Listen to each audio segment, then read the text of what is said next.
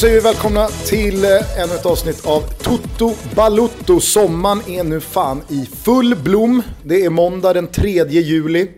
Och eh, trots att eh, det kanske mentalt känns som att det är långt bort tills hela fotbollscirkusen drar igång där utanför Sveriges gränser igen. Så vet vi hur fort det går. Toto Balotto kommer snurra på. Vi kommer såklart ha örat mot asfalten vad gäller transfers, rykten, frisyrer och eh, lite klassiskt sommarhull. Har du sett eh, bilden på Arda Toran som har börjat florera? Ja, det går ju inte att missa. I och med att det inte händer så mycket, att det inte är så mycket fotboll, så går det inte att missa de här grejerna. Eh, det, det, det, blir ju direkt kopplingar till Gonzalo Higuain. Han, han får ju vara liksom, fetguden någonstans. Någon Ar- som man alltid förhåller sig till när någon är tjock. I Arda Torans ringhörna står ju nu också alla Barcelona-supportrar som ska försvara turken. För nu har ju då eh, Photoshop-ryktena kommit. Den här bilden är retuscherad. Men det var ju samma sak med... Eh, eh, vad heter han? Iguain. Nej, Och ja, d- Där var det ju... När de då ska ha bytt, eh, bytt torso på varandra. Ja, men exakt. Nej, jag tänker på eh, tysken. Gündogan. Gündogan, ja. Exakt. Ja, Den var ju inte retuscherad kan jag säga. Nej. När han satt och käkade döner.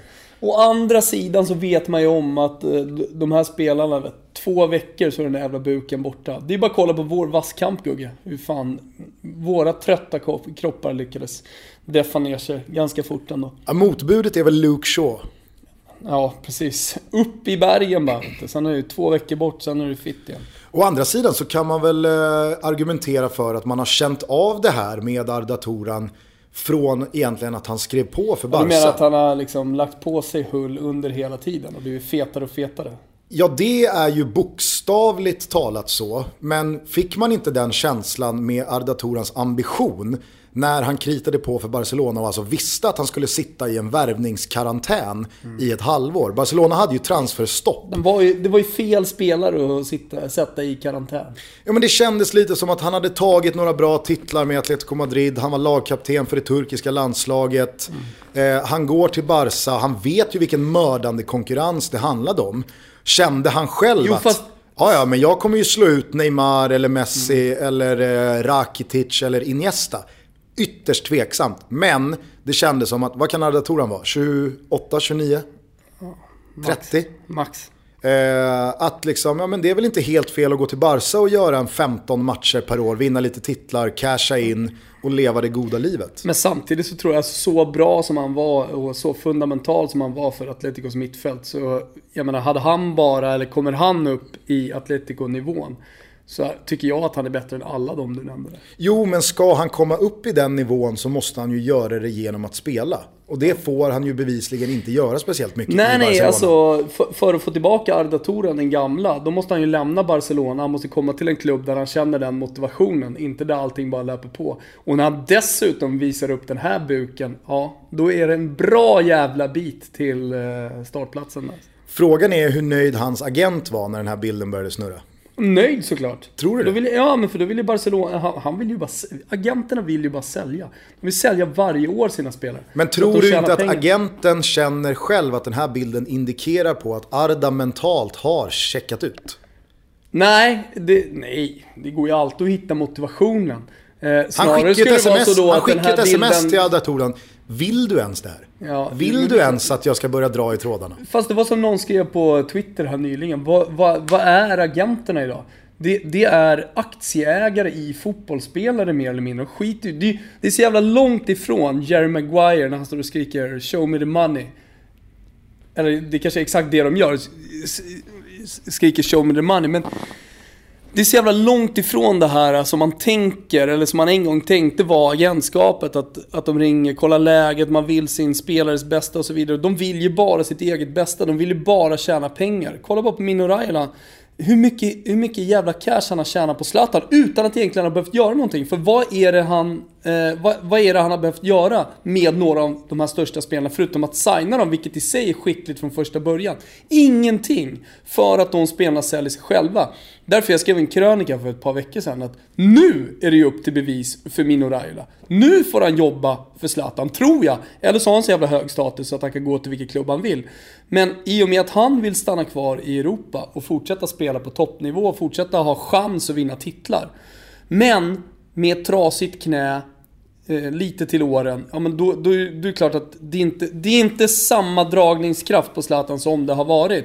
Så jag menar på att nu får han väl han börja sälja. Han har ju bara flyttit med. Det har varit Milan, Juve, eh, Barca, PSG, Manchester United. Det är ju pengar som bara ramlat in till Ryan. Han har ringt ett samtal, suttit med. Det är ju inte ens han som skriver kontrakten. Han gör ju ingenting operativt själv för fan. Det är väl, det är väl någon assistent som gör de grejerna.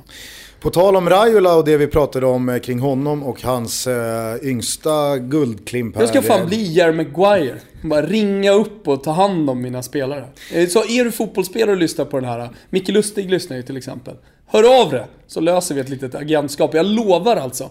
Behöver en pedikyr och jag inte kan lösa det, då, då flyger jag själv till Glasgow och löser den jävla pedikyren. Vi ska ju för övrigt flyga till Glasgow i höst. Jag har ju bokat eh, en eh, home visit hos eh, Lustig. Mm. Stort fan. Ja. Eh, enligt eh, Topdog Olof på Grand Frank så klickade han hem tre Toto-tischer här. Ja. Som eh, landade i någon eh, postbox i Umeå. Det är mer än rätt.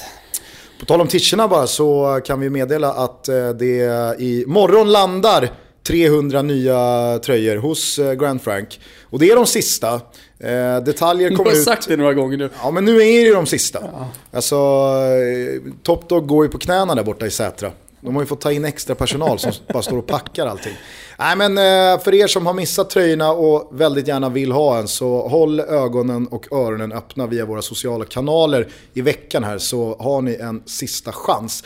Det jag skulle säga bara var ju att Eh, Eh, på tal om Donnarumma och Raiola då, som vi pratade om för någon vecka sedan kring deras Instagram-gate där, där den italienska målvakten claimade att han hade fått sina sociala medier hackade och att det på något sätt eh, var anledningen till att det har gått åt helvete här i kontraktsförhandlingarna med Milan. Såg du igår då, vi har ju ett nytt konto som är hackat, Mesut Özil. Men ett nytt, det, det är ju en eh, som någon tidning skrev här, en epidemi just nu. Eh, det var ju en 10-15 eh, fotbollsspelares konton som blev, Instagramkonton som blev hackade igår.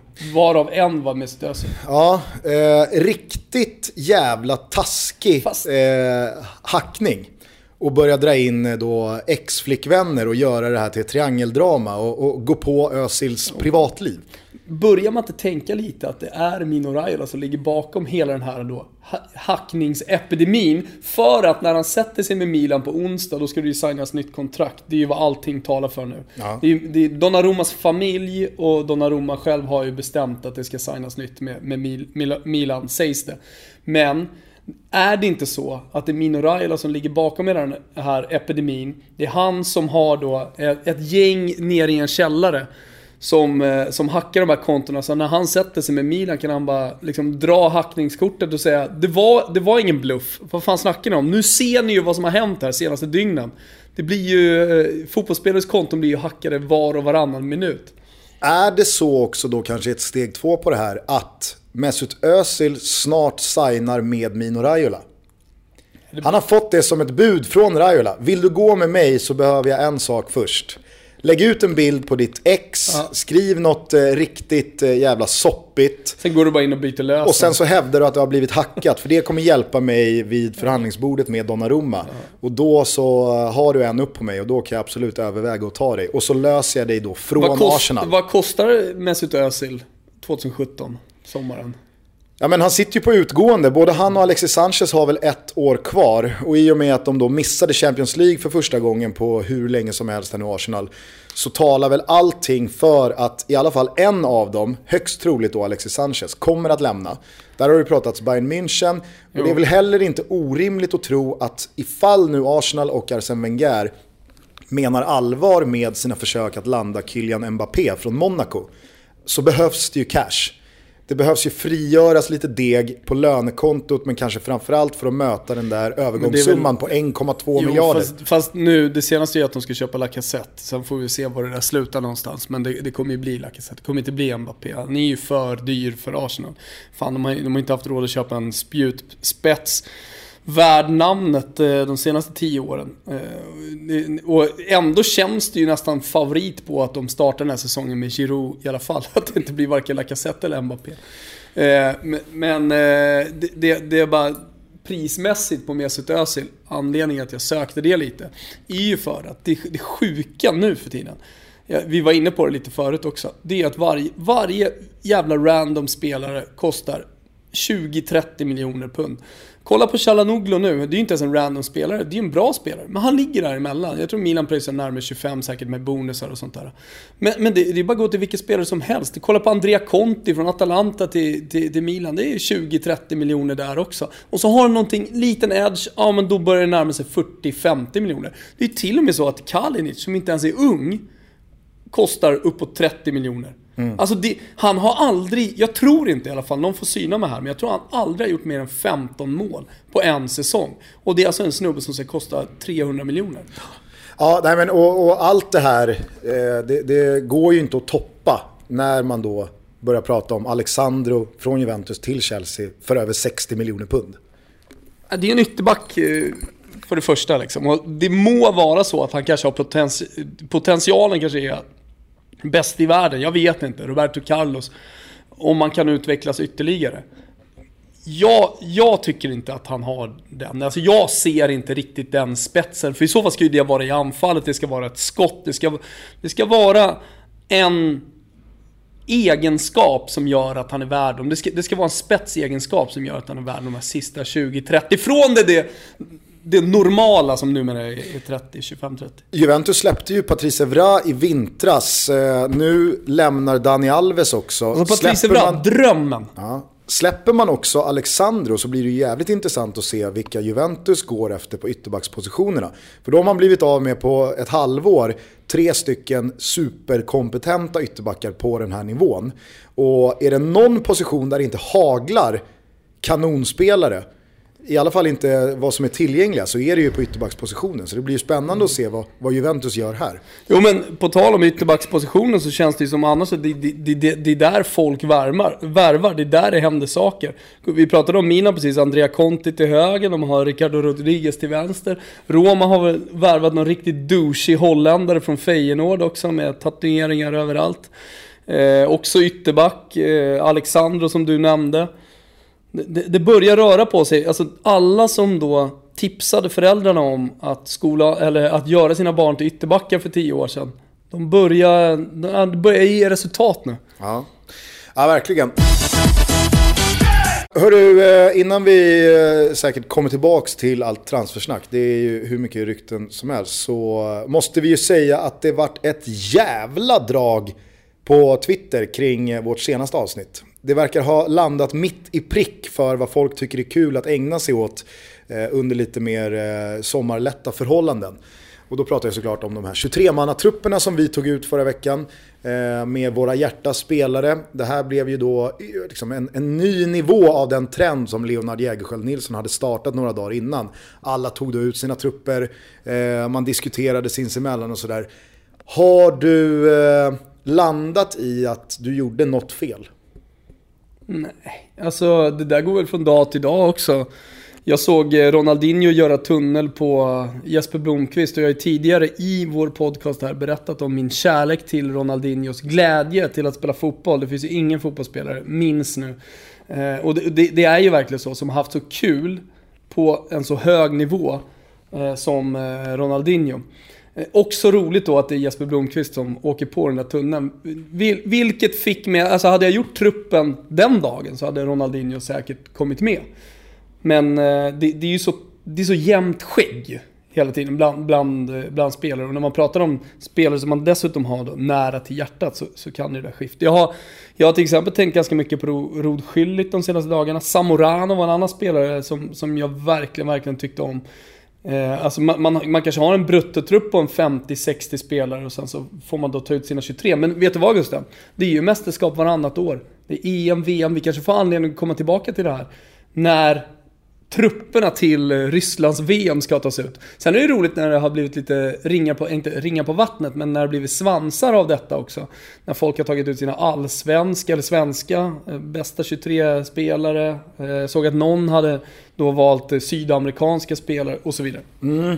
Jag eh, hamnade ju i en riktigt djuplodande snurra med Jakob Gustafsson och några polare till honom kring obskyra svenska målvakter. Där det, ja. det bara pratades liksom keeprar i Örebro och Trelleborg Men var det, det som, var det det som sedermera då slutade i att någon tog en bild, selfie, eh, med Hugosson i bakgrunden? Nej, jag vet inte om det var det som fick honom att knäppa bilden. Men det är också en sån här grej och ett bevis på vilka jävla fantastiska lyssnare vi har. Tack till alla som går den där lilla extra milen för att eh, liksom, hjälpa till att bygga hela rörelsen som är Toto Balutto. Det finns ju många som har bidragit här nu med omslagsbilder senaste ja. tiden. Eh, det är fantastiskt, vi har ju fått in ett par riktigt bra.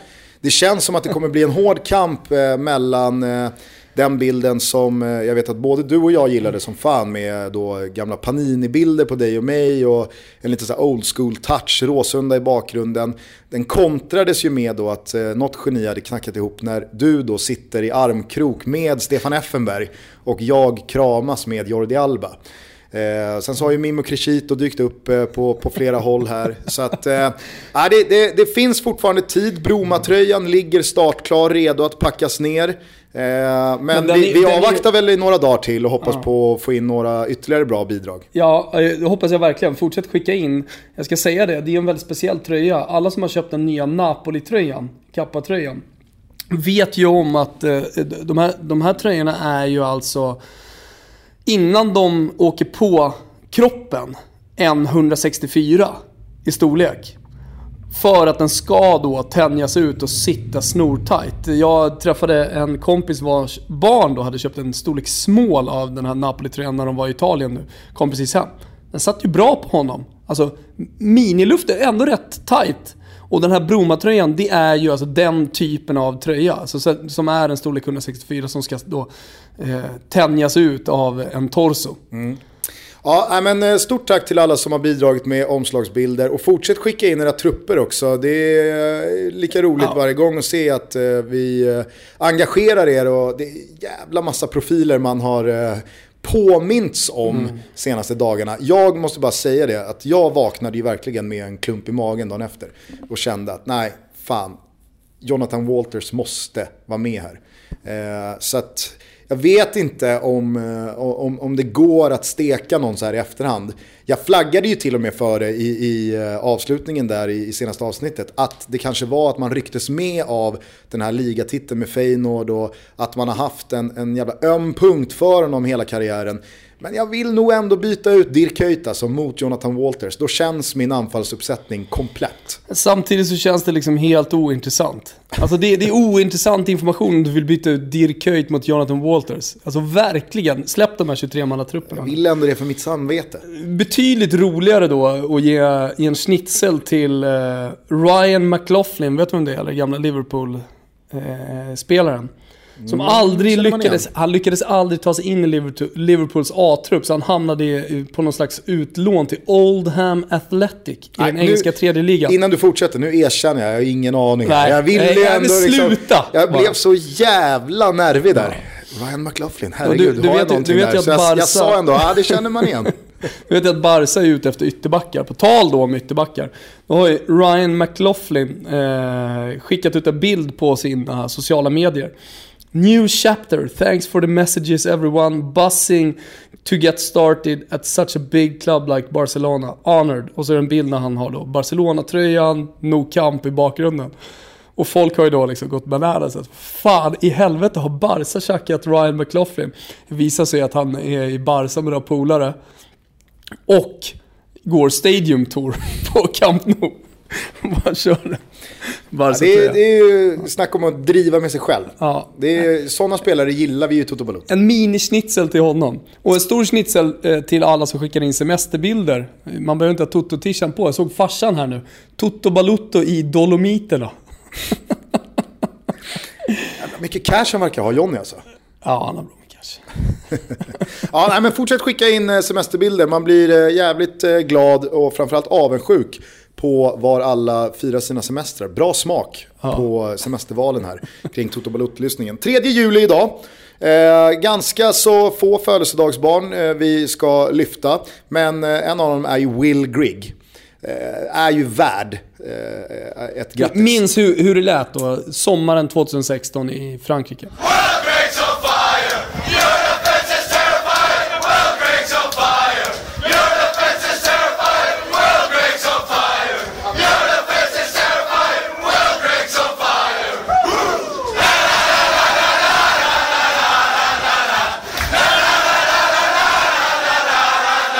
Återstår väl att se om Will Grigg någonsin kommer eh, ja, göra någonting Nej. annat av sin karriär än att Fast vara det återstår då upphovsmannen till... Ja, oh, kanske alltså. Så jävla dåliga siffror har han inte haft i Wigan. inte att han har dåliga siffror, jag säger bara att det är helt jävla uppenbart att han inte kommer bli någonting stort.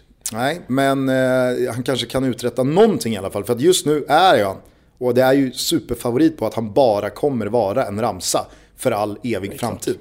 Eh, Ola Toivonen fyller år också.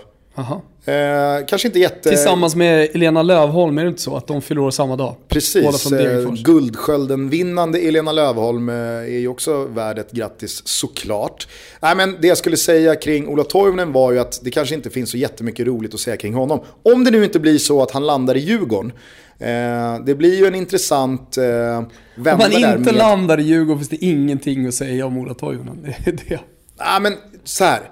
Ola Toivonen kommer ju av allt att döma spela i en ny klubb här. Och det blir ju intressant att se med tanke på att Marcus Berg nyligen flyttade till Alain. Var vår andra då eh, startspelare i landslagsanfallet tar vägen. För jag twittrade om det för några veckor sedan. Att det är ju helt bisarrt ifall nu Ola Toivonen går till eh, Djurgården att vi då har en landslagsanfallsuppsättning bestående av spelare som alltså spelar i alla in, Marcus Berg. Celta Vigo, John Guidetti. Och nu går det att argumentera för att John Guidetti har hamnat ännu längre ner på mm. den ha eh, hackordningen efter att Celta Vigo har tagit in en ny anfallare. Du har då Samuel Armenteros i Herakles. Eh, mittenlag i Holland. Ryktas, ryktas det inte om att han är på väg då i, i, åt eh, Grekland Eh, till Panathinaikos och ersätta Marcus Berg. Ja, eh, det, det är ingen jättesmäll karamell ändå. Nej, verkligen inte. Och så har du då Ola Toivonen som då ryktas vara på väg tillbaka till Allsvenskan och Djurgården. Det sägs ju att han har köpt lägenhet i Stockholm. Jo, men det gjorde Erkan Sengin också. Kommer inte ihåg det för ett år sedan? Men Erkan Sengin stor... är en Stockholmskille. Det är en jävla skillnad på att en snubbe från Degerfors som aldrig har bott i Stockholm köper lägenhet i Stockholm och att Erkan Sengin som är från... Du menar att han ska flytta hem till Degerfors? Nej, det menar jag inte. Fattar väl alla att han inte ska göra? Ja, men, du, kan väl, du kan väl ändå köpa att det är lite mer vedträ i brasan. att Ola Toivonen köper lägenhet i Stockholm än att Erkan Sengin som nej. kommer från Stockholm gör det. Nej, jag skulle säga att det är exakt samma sak. Alltså att vara från Fittja eller att vara från Degerfors. Det är lika långt från Stockholm. Vilket jävla... Kanske inte i mil och kilometer. slash av Fittja. Nej men jag säger det själv som är, jag är ju själv uppvuxen i norra Botkyrka. Man är ju uppvuxen, du, alltså Erkan Sengin, han har ju aldrig varit inne i stan. Alltså förrän han blev vuxen i alla fall. Säg att Ola Toivonen och eh, Erkan Sengin har varit i Stockholm ensamma lika många gånger. Ska vi påminna våra lyssnare om den gången då Erkan Sengin kom ut från eh, Hammarbys eh, kansli och sprang in i hans dåvarande lagkamrat, min storebror Isak Dalin.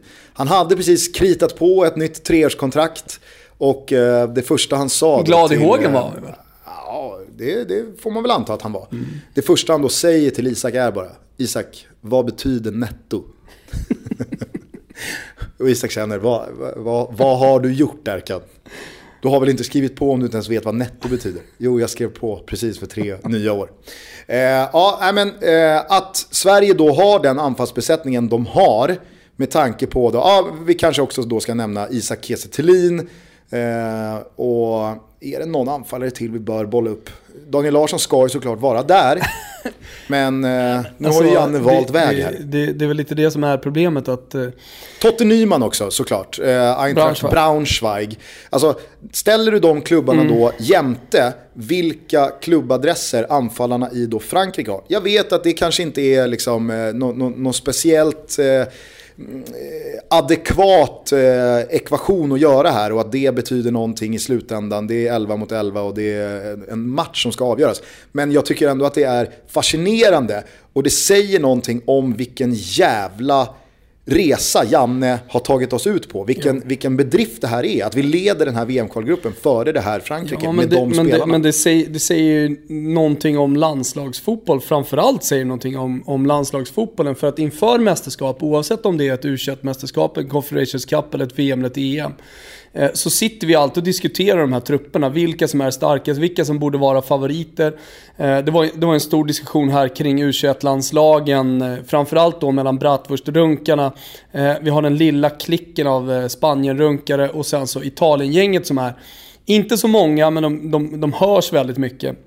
Jävlar vad han fick in den snyggt med Ceballos, eh, Pinitoro, Adam Ja. Pintorp i vårt inför U21 EM-special. Ja, men det fick han. Nej, men, och, och det blir li- ofta lite polemiskt då i de här diskussionerna om vilket lag som egentligen är bäst. Men, men, men i slutändan, hur jävla ofta vinner i landslagssammanhang det bästa laget på pappret, en grupp eller i slutändan faktiskt mästerskapet. Eh, Det, det, det är ju bara att gå tillbaka. Visst, det är klart att det går att argumentera för att eh, Tyskland hade det bästa laget på pappret. Men, men jag tror nog att inför eh, VM i Brasilien så var det nog många som hade andra, andra lag framför. Och eh, visst, jag, jag, kan tycka att, jag, tycker- jag tycker att Spanien hade det. Exakt, det var det När, jag skulle när, komma när de till. vann. Italien 06 hade det absolut inte, Grekland hade det inte.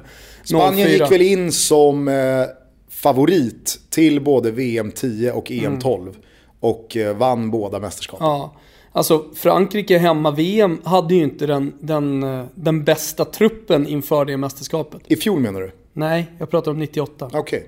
Eh, nej, absolut. Eh, där, där fanns Ja, det ju kan- både ett Italien och ett Brasilien. Ja, men eh, Brasilien 2002. eh, Det, där, där var ju ett landslag som vann, som var favoriter på förhand. ett superfloppat landslag med klubbadresserna som verkligen fanns där. Det var ju Argentina 2010. Mm. Med allt vad de spelarna hette, Messi och Tevez och Iguain och... Ja, Nej men du kommer ihåg, alltså om vi bara går till nutid, du kommer ihåg snacket inför U21-EM. Eh, att Tyskland då inte fick med sig alla sina bästa spelare. De som det hade rykt, eller de i Spanien som man inte riktigt visste, de här, ja men de, de stora namnen. Eh, med Saul i spetsen till exempel. Eh, de kom ju till slut med. Detsamma, detsamma hände ju i det italienska landslaget med Donnarumma, Bernardeschi, eh, Rugani. eh, Som, dess, som samtidigt spelar A-lags eh, landslagsfotboll. Men eh, kollar du på Tysklands U21 EM-lag så är eh, Emre Can, Goretzka, Kimmich, Syle, Werner, Brandt, Henriks, Weigel, Sané och Ta. De är inte med i U21. Alltså, kollar man på då Confed, spelarna som missar. Neuer, Hummels, Boateng, Hövedes, Gündogan, Weigel, Müller, Reus, Özil, Sané, Götze, Gomes, Schürrle, Kedira, Kroos. ja, det är... Och de, de, är de slaktar det- det- hem det är både. Confed och U21-EM. Ja, det är ett jävla skämt, det var det. Mm, de är inne, och återigen så ska vi komma ihåg det som Jogge Löw sa inför VM 14. Att det här laget, det är byggt för att vinna EM 20. Då ska det här laget vara som bäst. Det, är det, det sa ni inför Confed nu också. Att Ah, Har du inte slagit på något mästerskap för mycket här? Nej. Det var väl ändå inte EM 20? Det var väl VM 18? Nej, jag säger EM 20. Du menar, att, du menar att han ska alltså, alltså sex år, är, det faller ju på sin egen orimlighet. Nej. Att du ska bygga ett lag sex år framåt i tiden. Det var i, i EM 20, då ska det här laget vara som bäst. Jag säger inte att de inte vill vinna under tiden. Jag säger bara som Var det inte. Qatar 22? Kanske var det Qatar. Åtta år senare, tre förbundskaptener senare. Nej men det, det, nu åker han till Confed med både ett orutinerat lag, trots att SVT pratade om rutin eh, efter den där segern. Någon slags så här vinnar, vinnarrutin. Såg du för övrigt den studion som eh, Matte Nyström och, och gänget eh, körde? Ja, Jag har faktiskt sett ganska lite av just sitter alltså i en studiosändningarna. skrubb. Och sen så för att göra den, man, man ser All att det är lite. åt skrubben för fan. Ja men jag har inga, jag har inga Du och, problem. jag, du och jag är ju, vi är ju uppvuxna i skrubbar. Säger att det är någonting dåligt. Men för att lyfta upp den där skrubben då. Då, då, har man, då har man lagt konstgräs, man har inte lagt konstgräs på hela utan man har bara satt konstgräs under där de sitter. Och sen någon jävla blomvas bakom Matte Nyström som inte fyller någon jävla funktion. Det är så bisarr studio. Men rimmar inte det då lite med turneringen i sig? För att Confederations Cup Den är fyller ju ingen funktion. Den fyller ju ingen funktion heller. Att de ens, att de ens har folk på plats. Ja, och jag Nej, men blev- det, jag det är blev väl för faktiskt- att skaffa sig erfarenhet väl Jag också. blev faktiskt lite provocerad av Arturo Vidals presskonferens inför finalen då mot Tyskland. När han då sitter och säger att ja, men, eh, vi eh, har slagit ut Europamästarna Portugal. Eh, slår vi nu världsmästarna Tyskland, ja då är vi bäst i världen. Då är det ett faktum. Och det är ju liksom... Jag, jag, jag, visst, det, det, det, det är väl svårt att säga att han inte får säga så eller att det inte är så. Men det är ju inte så. Ingenting mäts ju i vilka som vann Confederations Cup. Alltså jag är Tyskland- all for nörderi kring fotboll.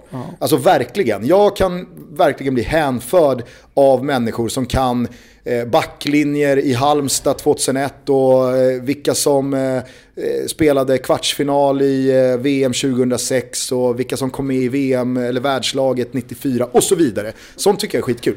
Men när det kommer till Confederations Cup, de som kan rabbla vinnarna i Confederations Cup, där börjar min varningsklocka ringa för deras skull. Då är det läge att börja liksom göra någonting mer av sitt liv. Du hörde ju precis vilka spelare jag nämnde som Jogi Löw inte hade tagit med. Det är, det är om inte en halv, eller om inte en hel så en halv startelva i alla fall. Eh, Men, men sen, det, det är ju så. Det, det är klart att han måste sitta där på presskonferensen. Nu har de åkt med bästa laget, de har åkt dit för att vinna. De ser en möjlighet att spöa Tyskland. Eh, Det, det, det kan jag ändå förstå att han gör. Men i slutändan så är det regerande världsmästare är regerande världsmästare fram till att ett nytt, nytt mästerskap eh, går av stapeln. Ja, alltså verkligen så. Det det är ju till och med så att liksom EM flyter förbi och du är fortfarande regerande världsmästare. Det är ju Dock- inte Portugal som är bäst i världen för att de vann EM, utan det Nej. är fortfarande Tyskland som, ja men ta det på eh, boxningsnivån, som sitter på bältet som alla vill ha. Och de kommer sitta med det bältet och vara bäst i världen tills någon knockar dem. Sen så är det ju verkligen med fan sorg man eh, minns liksom vad boxningen var och hur den har blivit. Nu ska vi inte prata allt för mycket boxning, men fan vad det bar emot när det gick inflation i alla de här organisationernas bälten. Och det fanns tre, fyra olika världsmästare. Alltså det är väl fortfarande jävla så. Det är orent. väl Ja. Confederations Cup är ju liksom det sämsta bältet. Exakt. Men det är fortfarande ett bälte som Arturo Vidal skulle hålla upp inför 25 000 galna chilenare och verkligen känna med. Alltså verkligen. Men- Med men- diamanter och guld och rubiner. Jag, nu, nu såg inte jag ceremonin igår, men tog eh, chilenarna av sig silvermedaljerna? Eh, Du menar som Spanien gjorde Ja. efter... eh, Det som har blivit en trend nu inom fotbollen. Eh, där tycker jag man dock ska lyfta det Fredrik Pavlidis väldigt snyggt fångade upp. Eh, att eh, Hector Beirin, Arsenals eh, ytterback, han var alltså den enda spanjoren som inte tog av sig sin silvermedalj. Och det fick ju han en jävla massa skit Han för. är ju också Arsenal-spelare. Du menar att varje medalj är, det är fan något? Ja, ja, det är, Här det, håller vi hårt samla. Ja, kanske. Nej, men jag, jag tyckte det var så jävla märkligt att man ska få skit för att man faktiskt är stolt över att man har vunnit en silvermedalj. Eh, nej, men han svarade ju då på det här med att eh, inte kommentera utan bara påminna om då att precis som jag lovade inför U21-EM så skulle jag skänka 50 pund per minut jag gjorde i turneringen. Och eh, det skulle då gå till de drabbade i den här lägenhets eh, skyskrapebranden utanför London. Eh, och sen så blev väl det typ 19 000 pund eller någonting. Och då, då, då fick ju alla som hade pissat på Beirin för att han inte hade tagit av sig en medalj, de fick ju liksom ställa sig i skamvrån. Och insåg att ah, det kanske är en vettig snubbe det där ändå. Mm. Nej, men jag vet inte om Chile tog av sig sina medaljer ändå. Jag hade full fokus på ja, vad... allsvenska fotbollen eh, igår. Så jag knäppte av så fort matchen i Confed var slut. Men, men vilka är annars bältena? Jag menar, det finns ju inte speciellt mycket eh, att, eh, att prata om vad det gäller eh, vad det gäller VM. Men, men det blir ju intressant när du ställer VM mot klubblag. Alltså du, du tar ju hellre ett VM-guld än en Champions League-titel till exempel. Så att VM-bältet är ju fortfarande det bältet som är mest värdefullt. Det som har högst status. Ja men och, och, på tal om klubblag så kan man ju då kanske likställa då Confederations Cup med VM för klubblag. En helt irrelevant turnering. Ja. För det är klart att de här asiatiska lagen... Då håller jag fan det, nästan VM i klubblag lite högre än Confed. Ja men det som är, det, alltså det du väntar på i VM för klubblag, det är ju eh, eh, Copa Libertadores-mästarna mot Champions League-mästarna. Det är ju en match som är rolig att liksom, sätta sig in i, skåda, det är en värdemätare och när det väl handlar om 90 minuter, vilka får lyfta VM för klubblag-bucklan? Då lämnar ju inte Real Madrid, eller Barca, eller Bayern München, eller vilka det nu har varit senaste åren. De lämnar ju inte någon spelare hemma, de ställer upp med bästa laget. Och det är ju för att det är en sån kort, intensiv turnering. Det är väl typ för Champions League-mästarna, semifinal och sen final. Och semifinalen så möter du något jävla liksom, japanskt gäng jo, jo. som du aldrig hört talas om. Nej, men i och med att asiaterna ska vara med och, och, och från alla världsdelar. Men om du, då ställ, om du ställer alla, alla, alltså klubblag och landslag, var landar du då? Och då får, då får man ju likställa nästan Copa America och EM till exempel. Jag skulle ju säga att det, det tyngsta bältet är nog ändå eh, VM-guldet. Ja, men ändå, det är, väl, det är väl solklart. Frågan är vad som kommer sen. Äh, där, då är det ju Champions League-bucklan. Champions League-bucklan är ju tyngre Jag skulle än... säga att, jag skulle säga att Nej, en chilensk fråga... landslagsspelare håller Copa America högre än Champions League-bucklan. Ja, fråga grekerna. Exakt, fråga grekerna. Eller danskarna. Ja, eller danskarna, precis. Eller chilenarna, för ja, all del. Chi, chi, chi! Le, le, le! Eh, nej, men... Eh, nej, det, alltså, där handlar det ju om då vilket fotbollsland du kommer ifrån. Exakt, så det är säkert olika. Men, men du då som neutral, hur, hur, hur graderar du dem? För jag vet ju att du, alltså, jag känner på mig att du sätter Champions League efter VM-guld. Ja, ja, absolut. VM-guldet och det är väl bara, jag menar det här landet har väl kanske hela fotbollsvärldens mest firade VM-medalj i fotboll. Alltså det är ju det är snart dags för 25-årsjubileumet av bronset. Alltså då vet man ju att Kungsan är hyrd, ja, Ravelli står på nej, scenen. Nej, det är inte Kungsan, det är klart att det är Rålis. Vi ska, till, vi ska tillbaka vi ska till, till platsen där det firades du? för 25 år sedan. Nej, men, och, och det säger ju någonting om eh, vad, vad VM betyder för ett ganska så, alltså inte dåligt Förlåt, men absolut men inte bra ja. eh, landslagsnation som Sverige. Jag tror, det var jag faktiskt ganska chockad över. Såg du den här jävla briljanta eh, videon som Aftonbladet gjorde under U21-EM? När då Niva mötte Simon Tibbling i fotbollskunskap. Jag somnade efter tre minuter. Nej, det var så jävla bra. Nej, det var ju inte bra. Jo, jag tyckte det var så jävla bra. Och, eh, man, alltså, jag var inne på att jag har jag, jag gillar ju nörderi. Alltså, man, man golvas ju av Niva. Man golvas fan av Niva. Jag träffade ju Niva, eh, jag satt med honom när de publicerade den och käkade lunch utanför Lublin. Jag satt med hela Bladet-ligan för övrigt, vilken jävla svikare man är. Judas. Eh. Men vad fan, du är väl snart free transfer? Det gäller ju att liksom... Jag går in på sista sex månaderna. Det gäller ju att kolla hur landet ligger. Vad har du för agent? Vad sa du? Vad har du för agent? Det är du. Okej. Okay. Ja. Och jag vill att du ska slicka mina fötter om jag säger att du ska slicka mina fötter. Okay? Du behöver en pedikyr. Ja. Ja, det behöver du eh, i och för sig. Nej men, eh, och då publicerade de för då, då, började, då började de bassa runt bordet och säga, ja ah, men nu är den ute och bla bla. Så här, vad, vad, är det här för någonting? Ja ah, men jag mötte eh, Tibbling i ett quiz. Jaha okej. Okay. Och så, så, så pratade de och frågade vann du? Ja, men jag vann till slut, men jag var faktiskt lite nervös inför, för jag kom dit helt eh, liksom blank. Jag hade haft en jävla massa jobb och det var inför. Och så säger Tibbling att fan, jag har pluggat nu. Nu har jag pluggat, för det var VM-historia tror jag va? Ja. Ja, VM-historia. Jag, jag, jag, jag, nu, har jag, nu har jag pluggat stenhårt. Och man vet ju att fotbollsspelarna, de har ingenting att göra. Nej. Så att han kan ju sitta åtta timmar om dagen och plugga. Det är dessutom roligt plugg så att säga.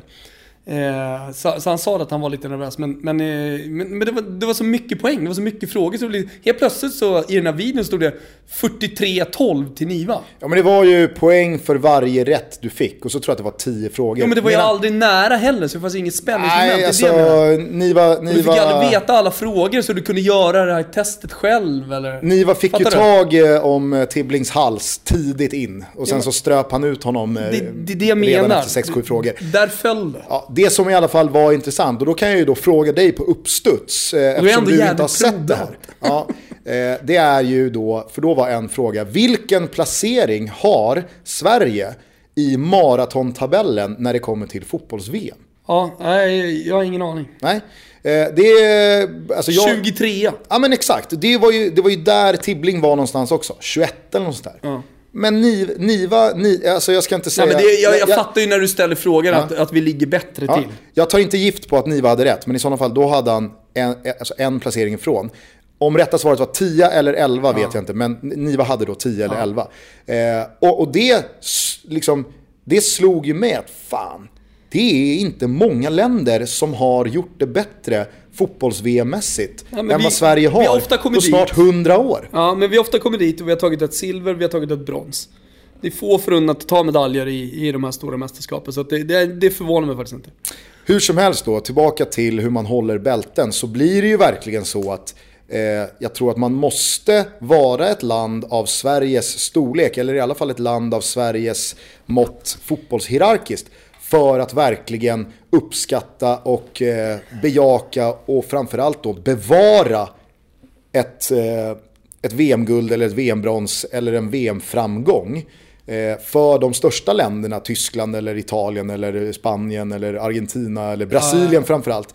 Då blir det ju lite mera vardagsmat att jo, jo, men ja, vi har vunnit, men det gör inte att liksom, man inte vill vinna igen. Sverige kan ju på riktigt gå 50 år utan VM och Thomas Brolin, Bravelli och de andra 94-gubbarna kommer ju fortfarande vara Hjältarna. våra största hjältar någonsin. Jo, men du ser ju på 58-spelarna, de, de är ju fortfarande... Ja, det är väl de som är mest uppburna efter eh, 94-hjältarna. Som, som man fortfarande alltid pratar, Grenoli, Kurre Hamrin. Det kanske var för deras storhet att det var en fantastisk generation som kom fram. Det var de första riktiga proffsen till exempel. Eh, Men, men det är ju de två generationerna, du pratar inte speciellt mycket om Ralf Edströms generation på 70-talet som många vet jag hävdar var ett fantastiskt fint svenskt landslag, men som aldrig nådde några höjder. Den enda som pratar om Sveriges landslag på 80-talet är Ola Wenström. Det är Ola Wenström. Han Han, hatar han har dem. fastnat där. Själv kan man ju inte spela förutom Glenn Strömberg. Han glömmer sen då. eh, nej men, eh, eh, Eh, jag tycker också att det, det, det säger någonting att man väldigt sällan, om ens någonsin, pratar om då att Malmö FF var i Europacupfinal 1979. Eller att IFK Göteborg Jo, det firade pratar ganska... man fan visst om jävligt mycket. Jag tycker inte det. Jo, för Och jag tycker helvete, absolut inte att man snackar Göteborgs- mycket. Nej, jag tycker inte man pratar mycket om Göteborgs Champions League-run på mitten av 90-talet heller. Den har däremot glömts bort lite. Den- är ju jag uppvuxen med. Eh, Alltså IFK Göteborgs extrema, så gick till kvartsfinal för fan. Torskade mot Bayern München. Ja, det är ju exakt. så pass Ja, det- modern ja, tid. och Det, det är det är, ju. Lennart, vänta, det är ju Lennart Johanssons modell av Champions League. Det är ju den nuvarande med gruppspel och alltihopa. Eh, och fotbollen hade blivit business. För det kan man ju fortfarande hävda då att på 80-talet så hade det inte riktigt blivit så. Växte upp i Manchester United så var det.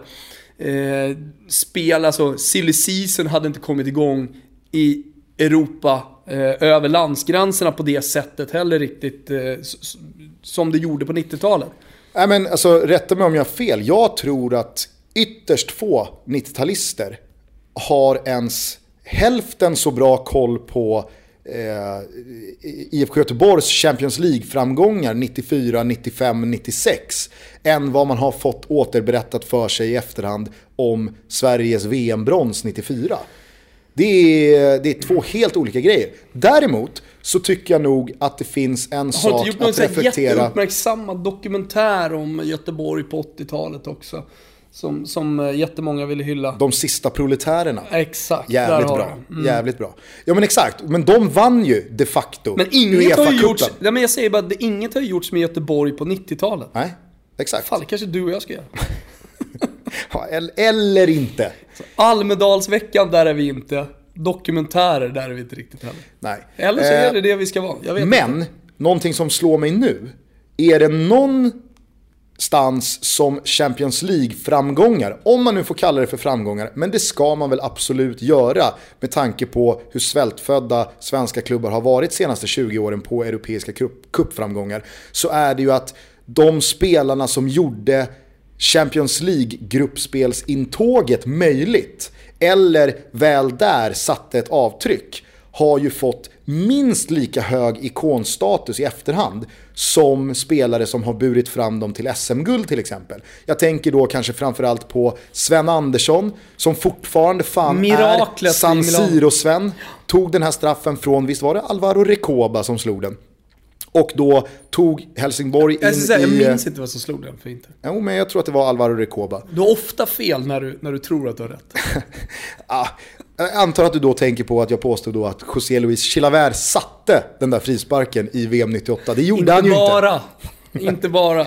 Okej. Här vet jag i alla fall att det var Alvaro Recoba som slog straffen. Jag erkänner att jag inte har någon jävla aning om vem den här Liverpool-ytterbacken var. som blev utlånad till Championship. Oldham. Till Nej, Oldham. tredje divisionen. Oldham Athletics.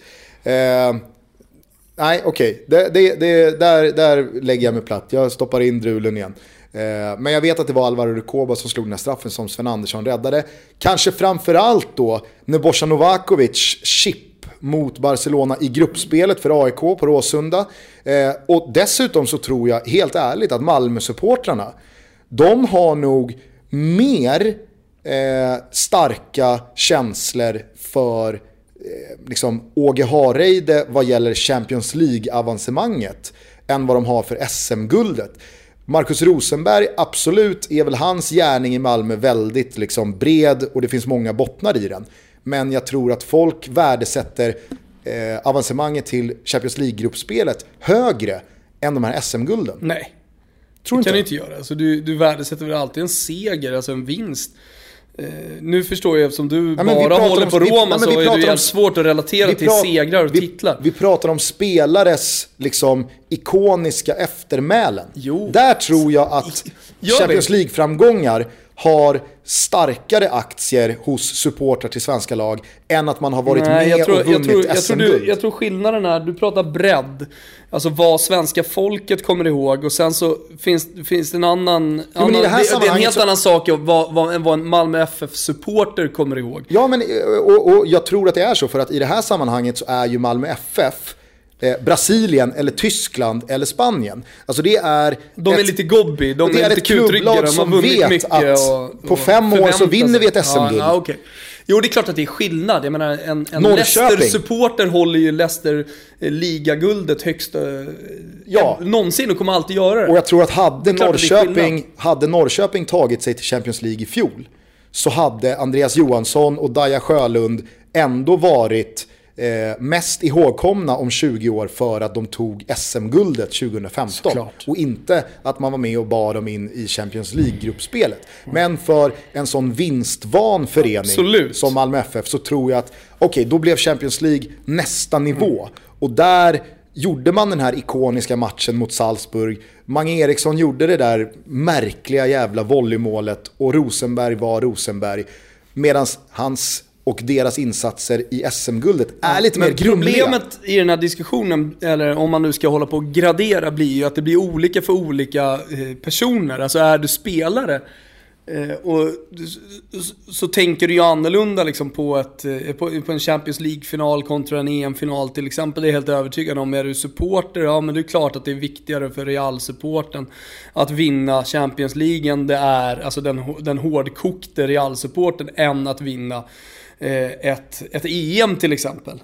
Men om man liksom objektivt ska se på det neutralt och, och bara så vilka har, vilka titlar har mest status, då är det väl ändå så att det är, det är VM, sen är det Champions League, efter det så är det ju kontinentkupperna, alltså Copa America, EM och så vidare.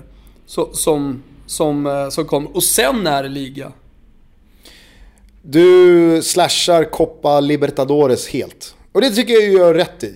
Så självcentrerade får vi väl vara som europeer. Ja. Den känns men ju så blir- pajig. Ja, Framförallt så Ja, känns nu den rörig nu blir rent problemet här, så här, uppläggsmässigt. ja som neutral europé så kan jag sitta och säga det här. Ja. Men hade jag varit sydamerikan så.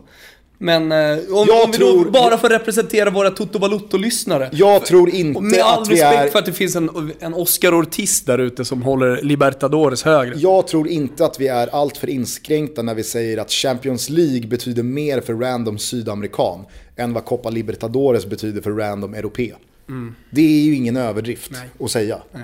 Eh, Men det är klart att det är svårt att ställa mot varandra. Och, och, men det, det som är fotbolls-VMs styrka är ju att den har alla möjlighet att vinna.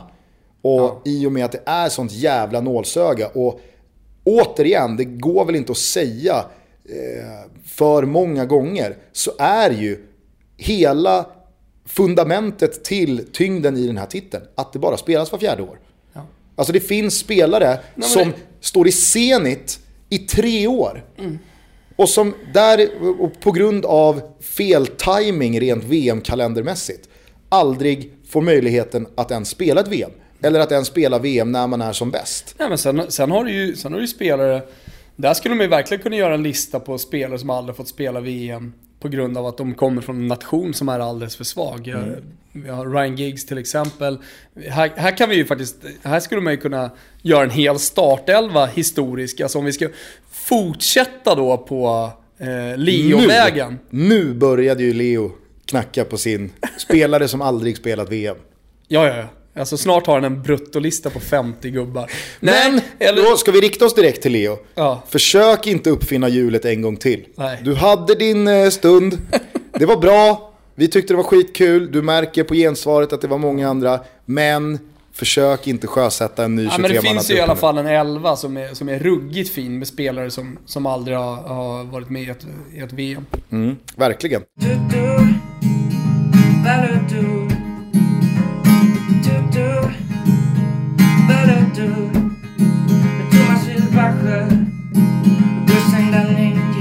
Jag eh, har eh, annars eh, fokuserat gladeligen den här helgen på omstarten av Allsvenskan. Fy fan så skönt det var att få sätta sig ner och kolla lite allsvensk fotboll igen. Det har ju varit ett evighetslångt Jag kände fan uppehåll, alltså. ingenting när Allsvenskan startade. Märkligt. Ja. Märkligt. För det var aj, otroligt alltså. Det är jättefin match på Örjansvall. Halmstad mot Elfsborg.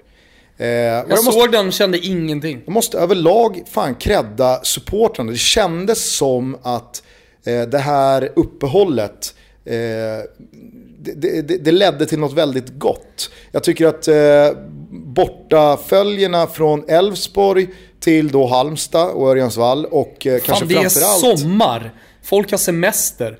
De åker en och en halv timme.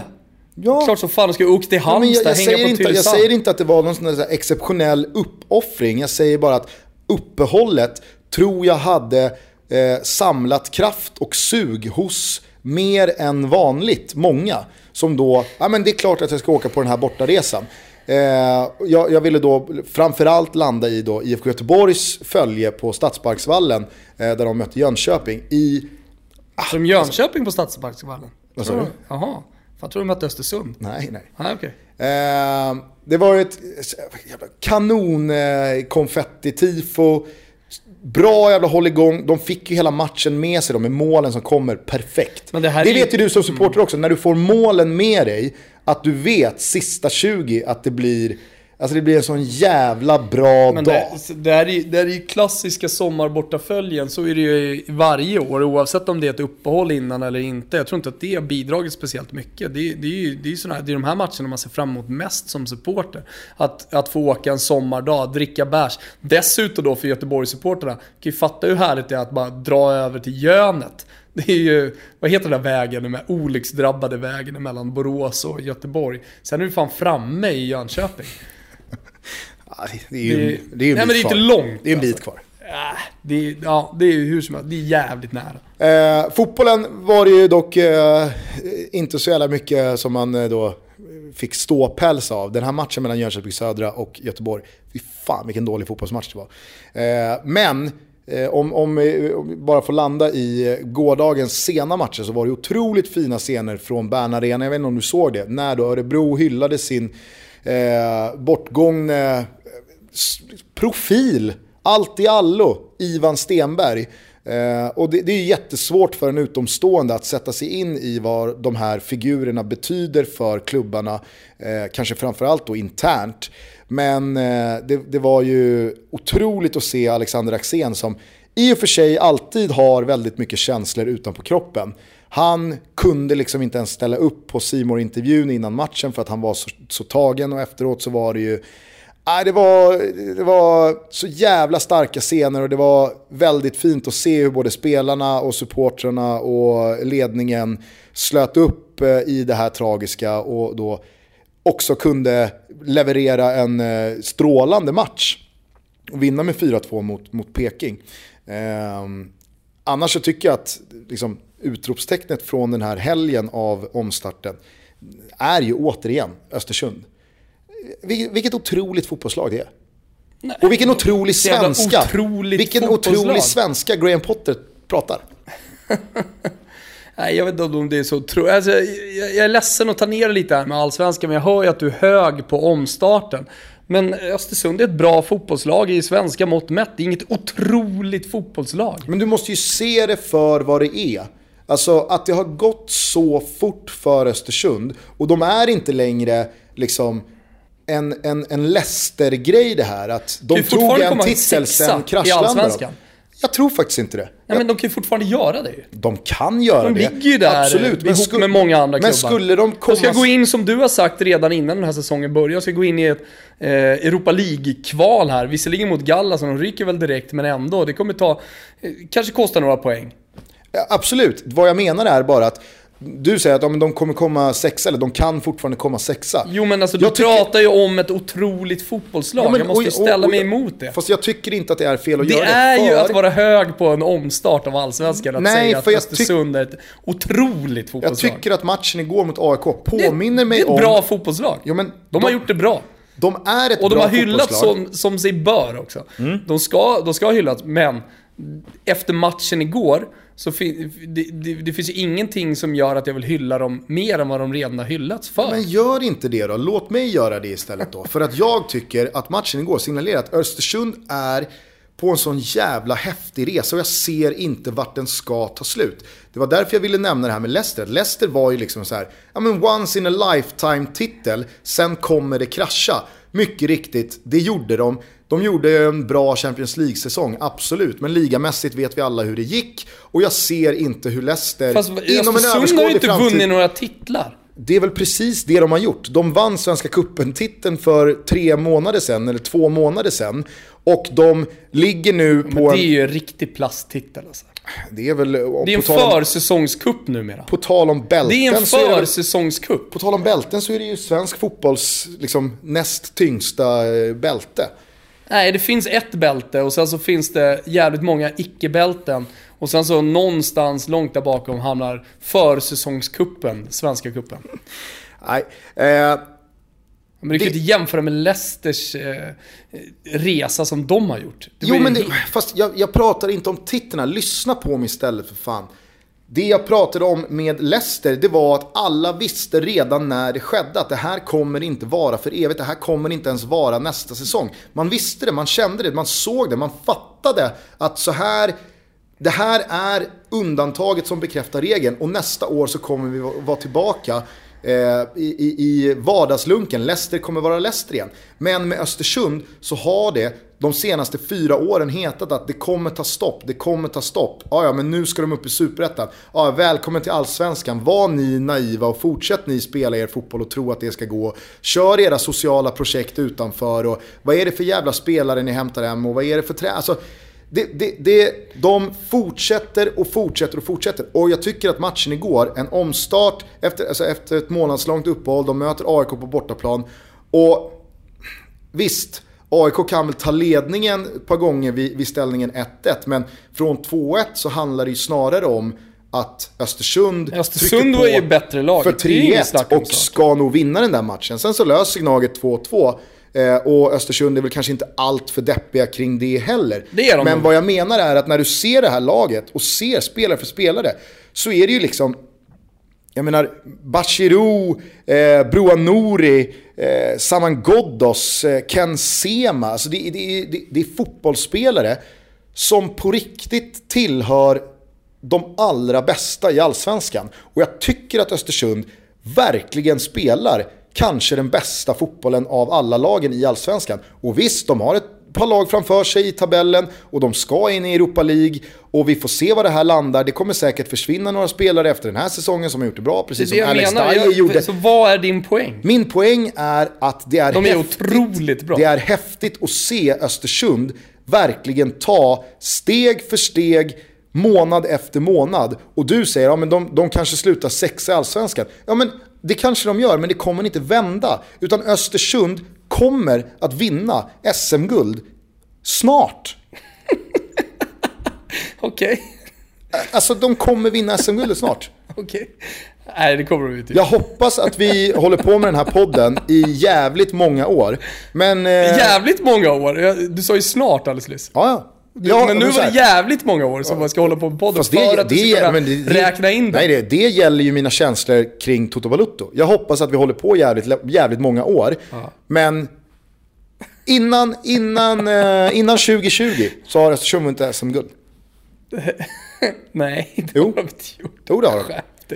De får 17, 18, Åh, 19, 20 herregud. på sig. Alltså, du, du vet att du förlorar allting som eh, liksom, du, du går upp mot mig. Men om du ska nu ha ett treårsbett här Gustav på att Östersund vinner. Tre och ett halvt. Ja, tre och ett halvt års bett då på att Östersund vinner. Vad är det? Säsongen 1920 då? Eh, vad, Nej, säsongen 20. ah, Okej, ja, ja, sorry. Jag tänker alltid dubbelsäsong. Ja, men för säsong- du hatar ju allsvenskan och svensk fotboll. Fan, Jag ser mer allsvenskan än, eh, än vad du gör. Eh, men eh, jag, jag, jag, var ju, jag var ju betydligt mer... Liksom, eh, så, känner jag nästan alltid när det har varit ett uppehåll, oavsett om det har varit ett vinteruppehåll eller om det har varit ett sommaruppehåll. Att när man har glömt bort hur jävla usel fotboll som spelas i Allsvenskan. Och sen så börjar det bara, fan också. Jag som hade gått på allt det här med att nu, nu har vi tagit kliv. För det, det, det, det är ju sorgligt att se liksom, att, det, att det inte finns liksom, de här individuella prestationerna riktigt. Och, eh, spelarna är ju, i, med några få undantag så är det ju jävligt mediokra fotbollsspelare. Så det, det, det tycker jag är lite tråkigt. Men eh, lik förbannat så älskar jag Allsvenskan. Det vet du ju också Gusten. Så att jag säger det ju i samma mening. Men när du sitter och är överexalterad och tycker att Östersund är ett otroligt lag och att de kommer vinna SM-guld så känner jag snarare att ja, men det är gött att Allsvenskan är igång igen. Eh, och det, det är kul att se Östersund för de spelar bra fotboll. Men de kommer inte vinna något SM-guld inom tre och ett halvt år. Okej. Nej men... eh, Och, och vad vill har- du sätta? har- Alltså i och med att du alltid 10 förlorar lax. mot mig. Vill du inte säga 20? 20 lax? Nej, 20 mycket alltså. 10 lax? 15? Ja, men 15 igen, och det är, det är, det är en bra... Du var ju så jävla säker här nyss. Jo, men vad... Herregud, du om någon kommer väl från spelsvängen och vet vad money management är. Bara för att du, liksom, ett maxspel är ju inte att belåna huset och skeppa in Stella och Albas eh, liksom, matpengar. 15 lök, sätt det nu. Ta i hand här. Här. Här. Östersund Tio på 20. det. 12. 11 000. Okej. Här har du kardan. 11 lax. Oj, oj, oj, oj.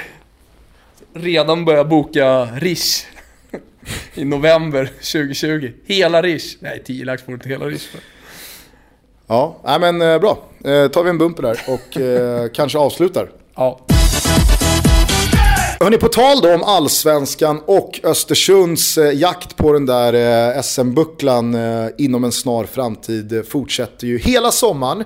Och tillsammans med Betsson så sätter vi två pers varje vecka på allsvenska läktare i augusti månad tillsammans då med eh, våra Toto-tripplar. Vilket känns jävligt roligt. Ja men det är ganska enkelt. Man går in på Betsson.com, loggar in. Har man inget konto så kan det vara läge att och skaffa ett. Just nu får man ett riskfritt spel upp till 1000 kronor på sin första insättning.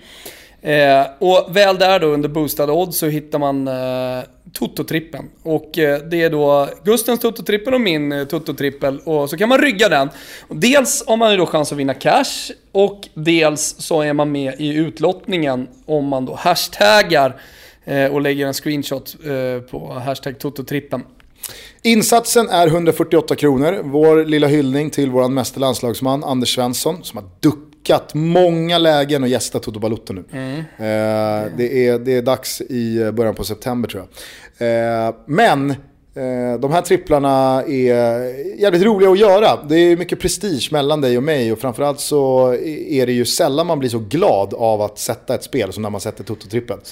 Eh, och vet att skönt. Nej, men framförallt att många har ryggat. Ja, ja, så att man gör någonting bra. Så in på Betsson.com, rygga Toto-tripplarna, in på sociala medier och eh, lägg er printscreen. Ja, för vi skulle säga det att vi tar de här tripplarna på allvar. Därför vill vi inte kasta ur helgens tripplar redan på måndagen. Vi vill ha lite bättre koll på skador, avstängningar, vad som händer här nu närmsta dagen. Någon av alla otroliga att, spelare i Östersund är, är skadad eller inte. Exakt. Så att eh, håll ögonen och öronen öppna via våra sociala medier er, eller för all del sitt bara och uppdatera fliken godbitar och boostade odds inne på Betsson.com så kommer våra tototripplar dit eh, om några dagar. Thomas, det känns jävligt roligt att eh, vi nu kan eh, ja, men berätta för hela världen, eller i alla fall hela Toto Balotto-världen, att vi har hoppat ner i samma pansarkryssare som Business Event Network. Ben kallat och förkortat. Det här är våra nya samarbetspartners för förhoppningsvis en väldigt lång tid framöver och vi vill bara till att börja med rikta ett stort jävla tack till dem för att de tror på oss. Absolut, och det är också anledningen till att vi bygger en egen studio nu och inte eh, är kvar på Radioplay. Så är det. Business Event Network det är ett eh, företagsnätverk startat för några år sedan av en grupp killar som kände att eh, det här är verkligen eh, en marknad som det går att utveckla och göra någonting jävligt roligt av. Det är ett business-to-business-nätverk där företag från olika delar av Sverige träffas i samband med väldigt roliga events och gör affärer tillsammans vad det lider inom en snar framtid. Men du, vad, vad du missar här, det, det, det, här är ju framgångsrika företag. Alltså ja. de som är med i Ben, det är ju framgångsrika företag. Det är ju det är ett tecken på att man har lyckats i sitt företag om man hakar på Bens nätverk. Ben är ju affärsnätverkens motsvarighet till V på Sturecompagniet. Exakt. Alltså rummet inte vem som helst kommer in i, men som alla vill vara i. Precis så är det.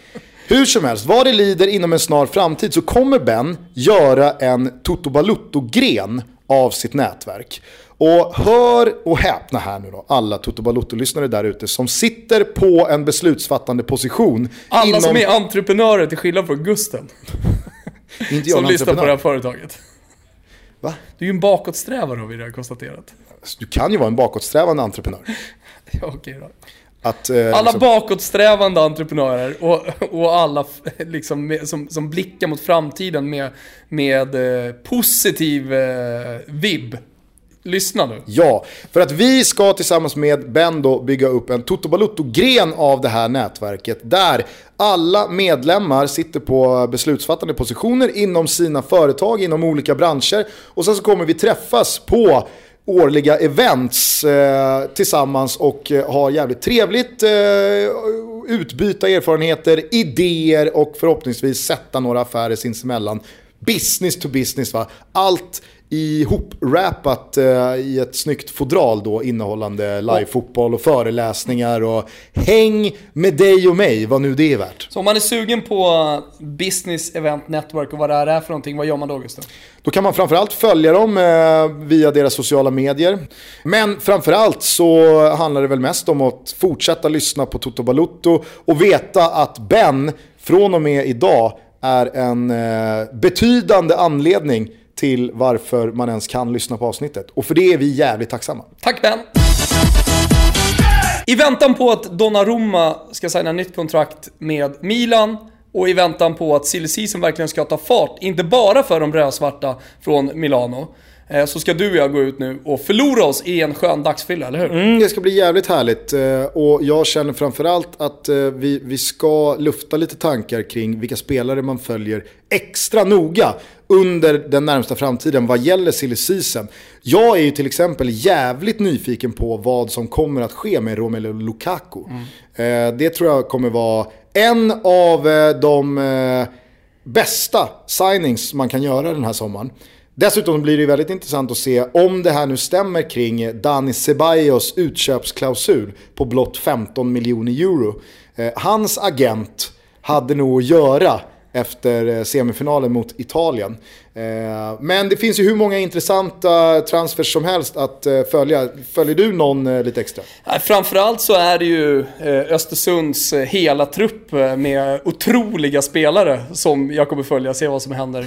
Vilka storklubbar i Europa de går till. Alltså det ska bli så jävla skönt. Så säger se- du varje gång, om det är vasskampen, om det är någon jävla betting under VM eller Men vad, vet du vad, det är, vet du vad som är riktigt skönt med det här? Det, all, det är alltid, du ser redan segern innan den har kommit, men är- ändå så står det där i slutändan som förlorare med Vet du, vad som är, vet du vad som är extra härligt i inledningen av det här bettet? Det är att jag har tre och ett halvt år på mig. Jag har tre och en halv chans på mig. Det är mycket jobb. Ja. Vi kanske inte ens är vänner när eh, Östersund lyfter pokalen 2020. Då kommer jag leta upp ditt eh, mobilnummer och bara messa. Du, du, har, eh, du har mina bankuppgifter. Skicka över 11 kalla. Nej men det, det finns ju jävligt många, det här Oldham-killen är ju rolig, man gillar ju de här eh, speciella historierna under silly season. Nu senast eh, var det ju Karlgren till Konjaspor. Eh, alltså det, det, ja, en, en hel del märkliga värvningar kommer ju att göras. Och sen undrar jag vad som händer lite med Alexander Isak. Alltså det var ju så jävla surr under egentligen hela hösten. Och när han kom till Dortmund. Eh, och sen nu pratas inte överhuvudtaget, han får inte vara med i U19. pratas gör han det som För- Svanemar skulle, nej, men han är som Svanemar skulle ha sagt, han är kallare än fiskpinnarna längst in i, ky- i frysen. Att du ändå ger den sägningen till Svanemar. Den har ju sagts av Den hundratusen Den pers. har ju ändå tagit in honom i bladet. Ja, jo, så är det väl. Nej, men eh, jag, jag skulle bara vilja rätta det där, för att surras om Isak gör det ju.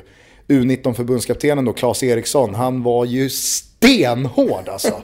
I sin kritik, eller eh, i sina ord, gällande Alexander Isak här för någon vecka sedan. Och menade ju på att nej, nej, det är inget jävla nej tack. Om inte Isak, eh, fortsätter han så här så kommer inget landslag någonsin ha eh, nytta av honom. Alltså han har, det finns ju någonting, oavsett vad man tycker om sättet han säger det på, tydligheten han använder, som jag uppskattar. Det är alldeles för mycket daltande i fotbollsvärlden. Eh, Så, så har han ju också rätt, han måste ju börja spela fotboll. Det, det, det gäller ju alla. Så är det. Eh, det gäller inte alla, det gäller inte dig och mig. Du ska nog eh, hänga upp de där skorna på spiken. En gång för alla. Ja, men jag, jag, jag vill Du har, du avsluta. har sån hundraprocentig dra korsbandet som 38-årings aura. Ja, men jag ska säga det, jag, jag tillhör ju nu Rönninges veteraner. Och eh, jag såg eh, Confederations Cup-finalen, jag vet inte om du såg den Gustav, men sista 45 minuterna. Jag har aldrig sett ett chilenskt landslag spela så chilenskt. Alltså det är dobbar, det är armbågar och missförstå mig rätt här nu höll jag på att säga. Men alltså jag, jag är själv uppvuxen på fotbollsplanerna i norra Botkyrka och har mött O'Higgins, Rapa Nui, Los Copuies och bara för bara två veckor sedan så möter vi i veteranserien, alla spelar bara för att det är kul, Los Copuies. Slutar ju med, ett näsben ryker, domaren är mordhotad. Och det var ju lite det som hände igår när Chile mötte, mötte, eh, mötte Tyskland, i alla fall i andra halvlek. Vad fan hette de, det chilenska laget? Hette de Poco Poco? I- Kan inte vara söderort i alla fall. Poco Loco? Ja, det är inte söderort. Vad jag vet i alla fall. Jag, jag har mött O'Higgins, Alltså Rapa Rapa Nui. Nui, Rapa Nui var ju, det var ju mardrömmen.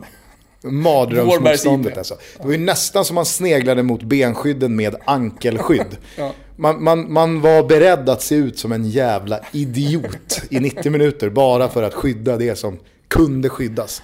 Hörni, det här har varit Toto Balutto. Eh, fortsätt ha en fantastisk sommar. Återigen då så får ni jättegärna skicka in både bilder på vart ni lyssnar på oss, eh, på era trupper, bilder på eh, potentiella eh, Broma-tröja-vinnande omslagsbilder.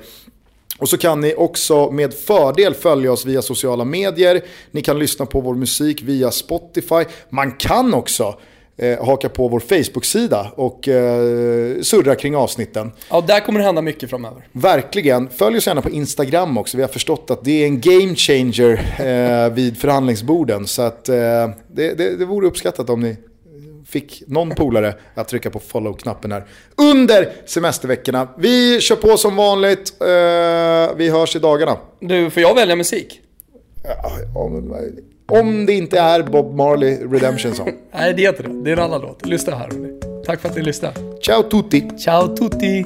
Demi and Duff and King George Best, Peter and Lovelace och Lampard Sanago. Mm. Carol Vasell lät så redo den där sång med his young sophistical. Crutchover must Crachovo, Maslacho, Bandada, Bio, Espria, Pele, Red, Napanetti, How, cow Kautzilla, Brand, Clappers, Vanderbilt, Babadoo, Up, Chapadalski, Knutzi, Browse, Monsoyo, Yen, Gigs, Perlo, I thought you're done, Hoyberg, Schmeichel, Burkham, Carrasco, Wobbly, Carvajal, Ravanelli, Almarby, filling Fellaini, Your bath, Lame, and Tati much. Grab on Torre Hot Jemba Jemba Henri Connor King Green Terry. Egg Bonner in Smackalili mm Grubbalabo, Ting Giroud. Vassal Charlton, James Matthews. Zola Sharon, Bambadoo Dennis Wise, Bellarabi Naya Tanga, Cole too Fabianski, Croy Fedu Ginola, Colagini, Romelu. Noya Suarez, Bombay Collins, Fowler, Vardy Carly Marvin, Percy. The Kanchelskis, Dante Drink water, Battistu to Sinclair Joof Hammond Cole, go to Hesky Babos, and Bitsy, Marshall, Austin, John, on Eriso, Walker, Klein. Michi, Poya, Bellerin, Quadrado, Torres, Henderson, Pat, Emmerich, Obama, Yang we took for power, but flowers, but Matalas Kagawa, fashion, Patalina, Morgan to pay. Higgy to sharing a bad batty, hippie, stones and matties, Tila, bottle, alcoholic, parks, grave, and Mal. Stemro, Schwarzer, Chamberlain, where I say, Dove, Zid, and Maldini, Beckham, Klinsman, Haji, Chimbanda, Carlos, Rimbery, Silver, Rooney, Esteban, Stoichkov, the Champer, Lawson, Davis, Bailly, Gallus, Clark, Lewandowski, Kenny, or Desai.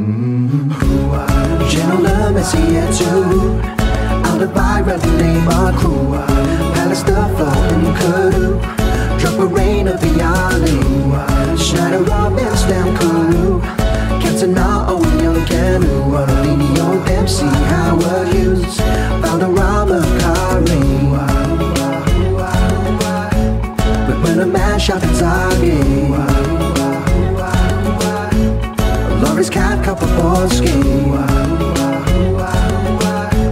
Komary thinks of the Dini Villicom Maradona, Cote d'Abreu Ellis Quintez, Modric Cruz.